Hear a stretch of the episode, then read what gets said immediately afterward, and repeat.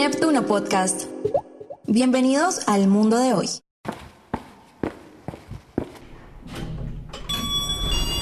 Consultorio Santiago Cedrés, piso 9.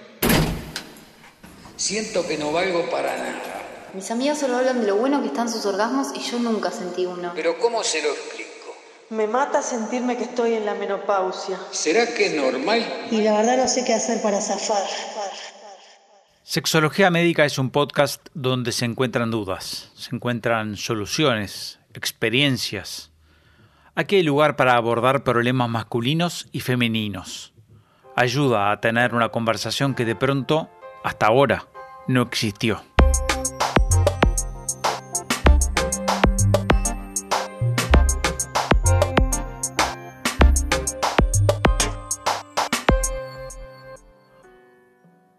Buenos días, buenas tardes, buenas noches, cuando sea.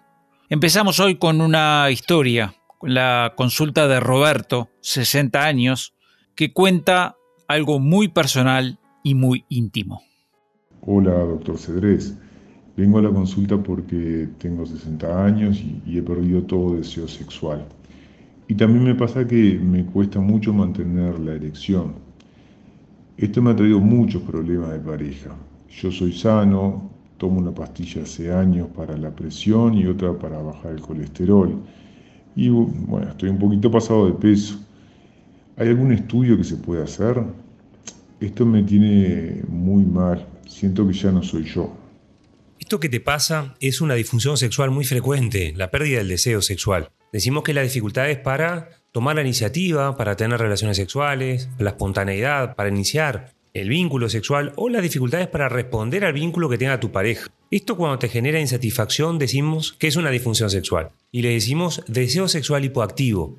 Y el otro síntoma que me estás contando, la dificultad para mantener la erección, también es una disfunción sexual y decimos disfunción sexual eréctil. Esto es la dificultad para lograr o la dificultad para mantener la erección para tener una relación sexual que sea satisfactoria para ti y para tu pareja. Esto que antes se llamaba impotencia, después se cambió el nombre por ese tono peyorativo que tenía la palabra impotente, entonces le decimos ahora disfunción sexual eréctil. Esto pasa, es muy frecuente, a veces a los 60 años aparecen algunas dificultades en la circulación, en el endotelio, que es como la membrana que recubre las arterias por dentro, y esta disfunción, esta situación circulatoria, explica un poco estos síntomas.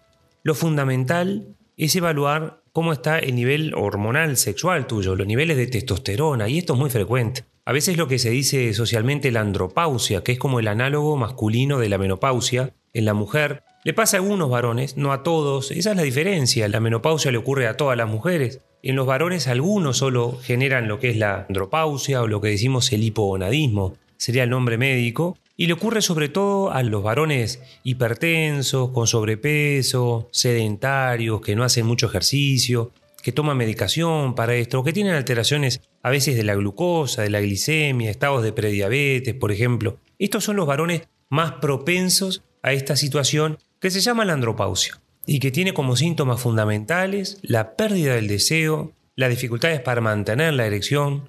Si el varón venía tomando medicación para la erección, pierde la respuesta a esto y también genera a veces algunas dificultades en la respuesta del orgasmo, en la eyaculación, que también entran dentro de esto que llamamos lo que es la andropausia. Y a todo esto, ¿qué pasa con el deseo? Es muy difícil evaluar una buena erección si no hay deseo. El deseo condiciona que cuando está muy bien el deseo sexual y no podés tener una respuesta en la erección, eso es una disfunción eréctil. Obviamente, cuando el deseo sexual está bajo, puede condicionar que una erección también haya poca respuesta en la erección o que haya alguna situación corporal que justifique a las dos.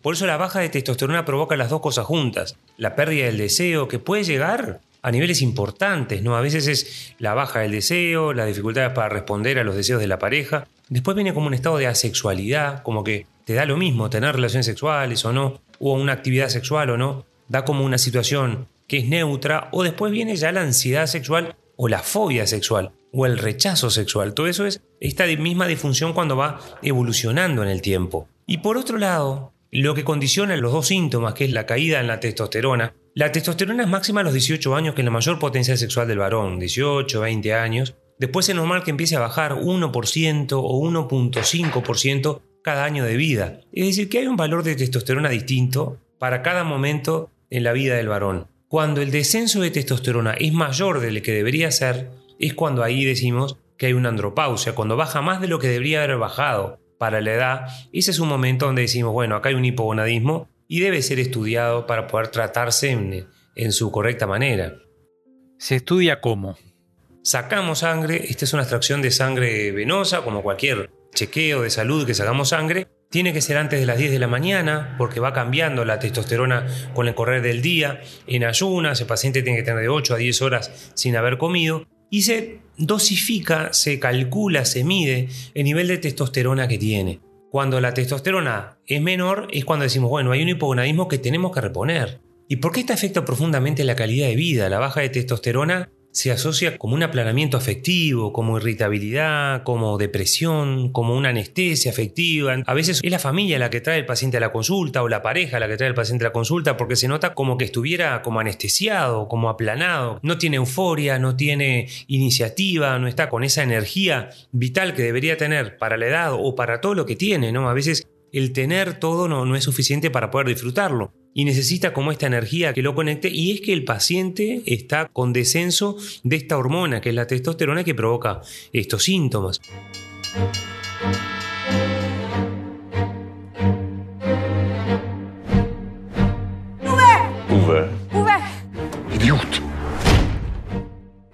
Muchas veces se asocia también lo que es la irritabilidad masculina, es el hombre gruñón. La baja de testosterona se asocia con irritabilidad. Y ese paciente que está enojado, que se enoja con la pareja, con los hijos, en el trabajo, en el tránsito, que anda este, irritable, que anda desacomodado, todo esto es una descompensación hormonal que lleva a la baja de testosterona. A veces el paciente te cuenta también, pero yo me mato en el gimnasio, voy a hacer aparatos, a hacer deporte y no siento que me rindan, no tengo un buen desarrollo muscular acorde al esfuerzo que hago. Todo eso es la baja de testosterona. Es la hormona de la juventud, es la hormona del deporte, es la hormona de la iniciativa. Entonces tener bajo implica que gano grasa, gano masa de tejido graso, el abdomen aumenta, los músculos que descienden, todo esto se entiende dentro del contexto de la situación hormonal que tiene, ¿no?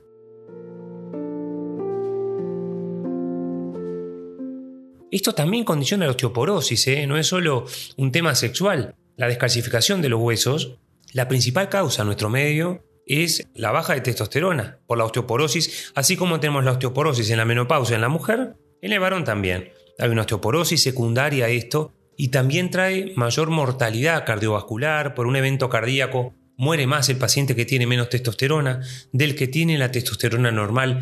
Es decir, que es una situación hormonal, endocrina, le decimos, que condiciona el pronóstico de vida futuro, también vive menos la persona con esta situación y a nivel de lo emocional, a nivel del vínculo de pareja, a nivel de su sexualidad, tiene todos estos síntomas que son importantes, ¿no? Y a veces es tan lenta la instalación de los síntomas que la persona se va acostumbrando. La persona se va acostumbrando y dice, bueno, está, es que estoy estresado, es que estoy depresivo, es que no me siento bien, entonces voy instalando estos síntomas y no entiende que es una, una disfunción que puede mejorar muchísimo y cuando se elabora un tratamiento a medida logra la mejoría eh, a todo nivel en los síntomas. Bueno, primero la resistencia, después la aceptación, supongo yo que viene ahora el tratamiento, qué es lo que se hace. Y el tratamiento hay que diseñarlo un poco a medida en función de cada situación clínica. Siempre en la sexología decimos, bueno, la terapia sexológica fundamental, el aporte de lo que es este, la vivencia la sexualidad, que es lo que más insatisfacción genera, ¿no? El deseo hay que trabajar mucho con lo que es las herramientas del erotismo, de la seducción, del encuadre, del vínculo de pareja, poder vincularse de nuevo con su sexualidad de una manera placentera, ¿no? Saliendo un poco de la dificultad. A veces el varón con problemas de erección siente que va a dar examen cuando va a tener relaciones sexuales. Y entonces está siempre como mirando, como observando, con la terapia sexológica en el contexto de las consultas se genera el aumento de la autoestima sexual, el aumento de la iniciativa, la mejoría en cómo lo vive, en la seguridad, en la confianza en el rendimiento. Todo esto se trabaja. Y junto con esto, el aporte médico, que es la indicación de dar la testosterona, que se puede dar en parches, en inyecciones, en geles, donde esto genera el volver a, compensar desde el punto de vista hormonal la situación. Bueno, tratamiento.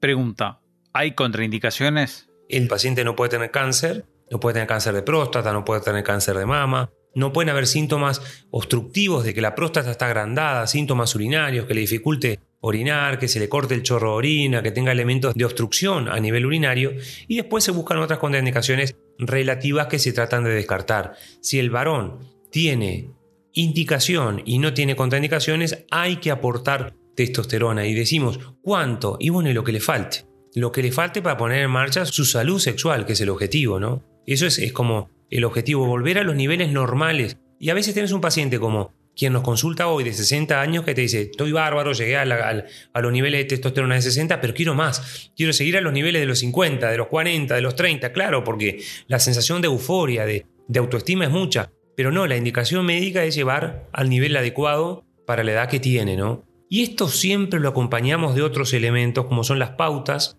para poder mantener la testosterona y estimular la secreción propia de testosterona. Esto implica que al paciente lo entrenamos en poder dormir bien, lo entrenamos en el manejo del estrés, en el manejo de la ansiedad, lo entrenamos en trabajar la secreción propia de testosterona y de ahí depende del nivel de ejercicio físico que haga, por ejemplo. El ejercicio físico aeróbico regular a una frecuencia de cuatro veces por semana, mínimo 40 minutos. Decimos, las pautas de la buena sexualidad son 160 minutos semanales de un ejercicio aeróbico que tiene que ser moderado o intenso. Ahí es cuando levanta la secreción de testosterona y esto es lo que hacemos, porque no solo reponer la testosterona si después la va a consumir o si después no va a poder mantener ese nivel. Entonces trabajamos con todas las, las indicaciones que obviamente dar indicar ejercicio, que duerma bien, que maneje bien el estrés, da como una sensación de volver a tener el, motor este, encendido, ¿no? Y el principal estímulo de testosterona por lejos es el orgasmo, entonces la función hacia el órgano también.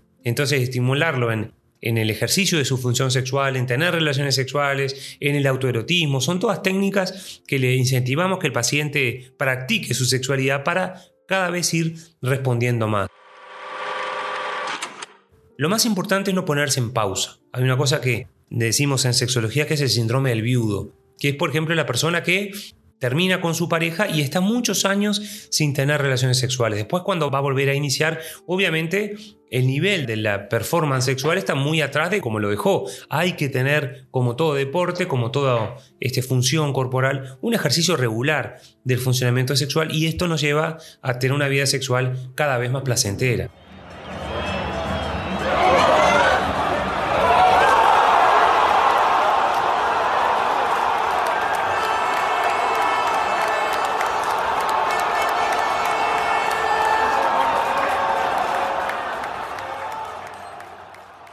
Tenemos facilidad para contar las ganadas y las perdidas es muy difícil. Venir a, la consulta, tanto así como es la dificultad con el chequeo urológico, el varón que no quiere hacerse el tacto rectal, porque atenta un poco contra lo que es la masculinidad y contra lo que es tanto le cuesta al varón esos chequeos en salud, que la mujer está mucho más propicia a ir y a, chequearse y a, evaluarse y a, hacerse los, los, exámenes de rutina. Al varón le cuesta siempre todo, mucho más en en lo, que es los estereotipos de género, y bueno, y también la consulta con el sexólogo es algo que a veces cuesta. Por suerte, cada vez se escucha más los temas de salud sexual, cada vez se escucha más en diferentes medios y se sabe que se puede aspirar a algo mejor. A veces la consulta es impulsada por la pareja, que saben que se puede estar mejor, y otras veces es la insatisfacción, el motor y el móvil de decir, voy a consultar porque esto no puede estar bien. Y ahí yo siempre digo, el entender que la sexualidad no tiene fecha de vencimiento que somos seres sexuados hasta que morimos. Entonces, el ejercicio de nuestra función sexual, el tener relaciones sexuales, el tener masturbación, el tener un vínculo placentero con nuestra sexualidad,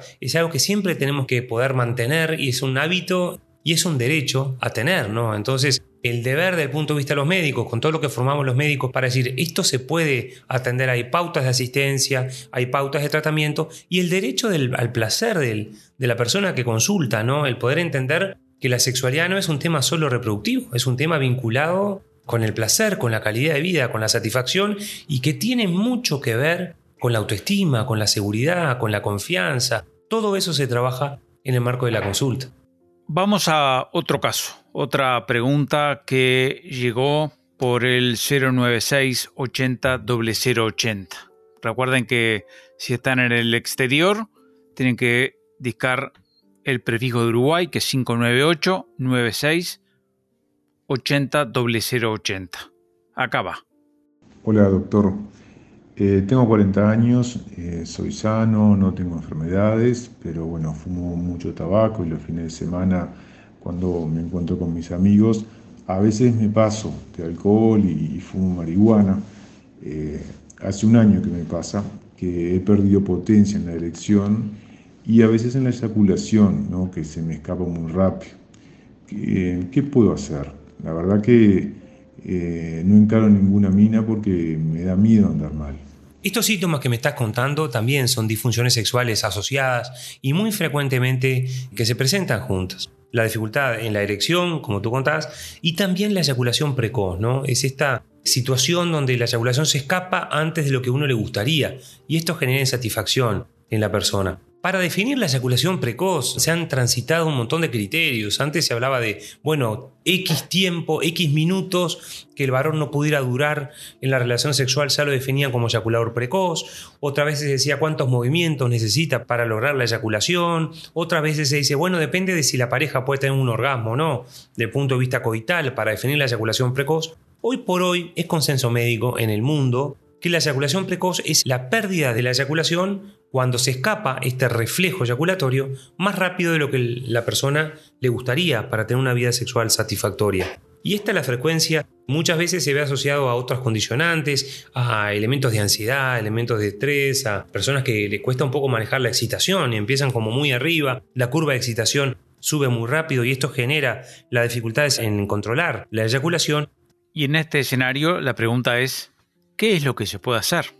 Lo que sí se sabe es que hay un entrenamiento que se puede realizar en cuanto a ejercicios para hacer durante la masturbación, después durante la relación sexual, que van ayudando a poder contener, a poder controlar, ejercicios de autopercepción, ejercicios para poder conocerse de autoconocimiento, para poder lograr entender eso cuando la persona está por desencadenar el reflejo, que pueda demorarlo mediante pausas primero, después es mediante cambios en la velocidad de la relación sexual, o buscando estrategias que compensen estos tiempos rápidos. Y es muy frecuente que el paciente diga, bueno, ¿qué hago? El paciente dice, antes se alcoholiza para tener la relación sexual, esto es el mecanismo compensatorio más frecuente porque el alcohol inhibe mucho, o la marihuana frente a la relación sexual, como tú contabas, porque esto también este, demora la eyaculación. Sin embargo, demorar la eyaculación no, no es el objetivo, el objetivo de la rehabilitación es controlar es decir, poder eyacular cuando el paciente quiera, no es solo demorarlo. Y para eso se usan las estrategias de ejercicio que, como dijimos hoy, junto con una medicación que ayuda a demorar. La medicación que se usa en los parámetros de, en los protocolos que hay internacionales para la eyaculación precoz es siempre transitoria. De ninguna manera el objetivo es que la persona quede dependiente de un medicamento. Se usa para demorar la eyaculación y con la demora se practican los ejercicios que van dando el control de la eyaculación.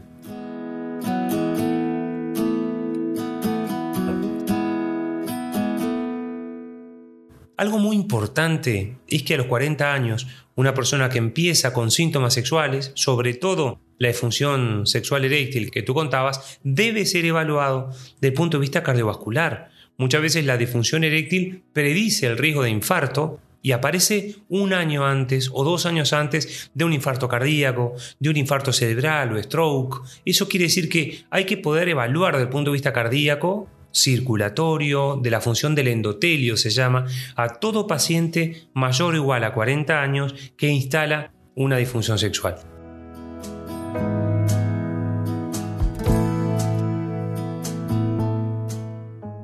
El solo hecho de comenzar con una eyaculación precoz en esta edad, lo que está hablando no es de la eyaculación precoz, sino que es que hay una disfunción eréctil y la eyaculación precoz aparece compensando una erección que no se logra mantener. La eyaculación precoz más habitual es la primaria, la que aparece desde el debut sexual. Desde que la persona tiene su primera relación sexual, ya muestra un patrón de rapidez. Cuando la eyaculación precoz aparece a los 40 años, siempre decimos esta eyaculación precoz es secundaria a un problema de erección, que hay, hay una dificultad para mantener la erección. Y para eso necesariamente la evaluación desde el punto de vista cardiovascular debe hacerse porque nos puede salvar la vida. Por eso decimos que hay que estudiar en todo paciente que instale una disfunción sexual en esta edad. Esto puede ser una conversación acerca de quién sigue el tema.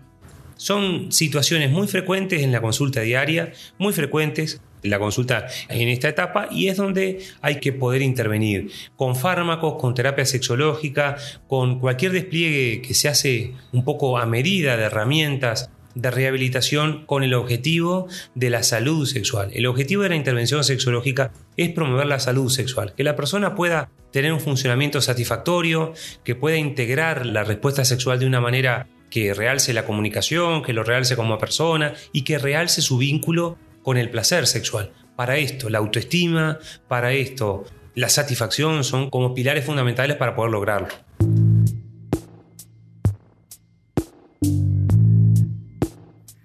Si te gustó el episodio, compártelo con alguien que le pueda interesar. Y como nos encanta estar en contacto y asegurando el anonimato, tenemos un canal para dejar dudas íntimas. Discas más 598 96 80 0080. Y si estás en Uruguay, dejas un mensaje de voz, lo puedes hacer discando 096 80 0080.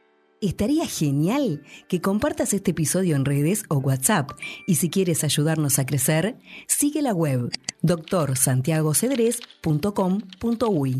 También nos puedes mencionar en Twitter, arroba Neptuno Podcast, en Instagram, arroba Neptuno Podcast y en Facebook, arroba Neptuno Podcast. Sexología Médica tiene la dirección técnica de Santiago Cedrés. Producción periodística, Juan Andrés Elordoy. Locución, Jacqueline Silvera Viera. Edición y postproducción, Catherine Otálora Ramírez. Y diseño de sonido, Santiago Pastor. Hasta la próxima.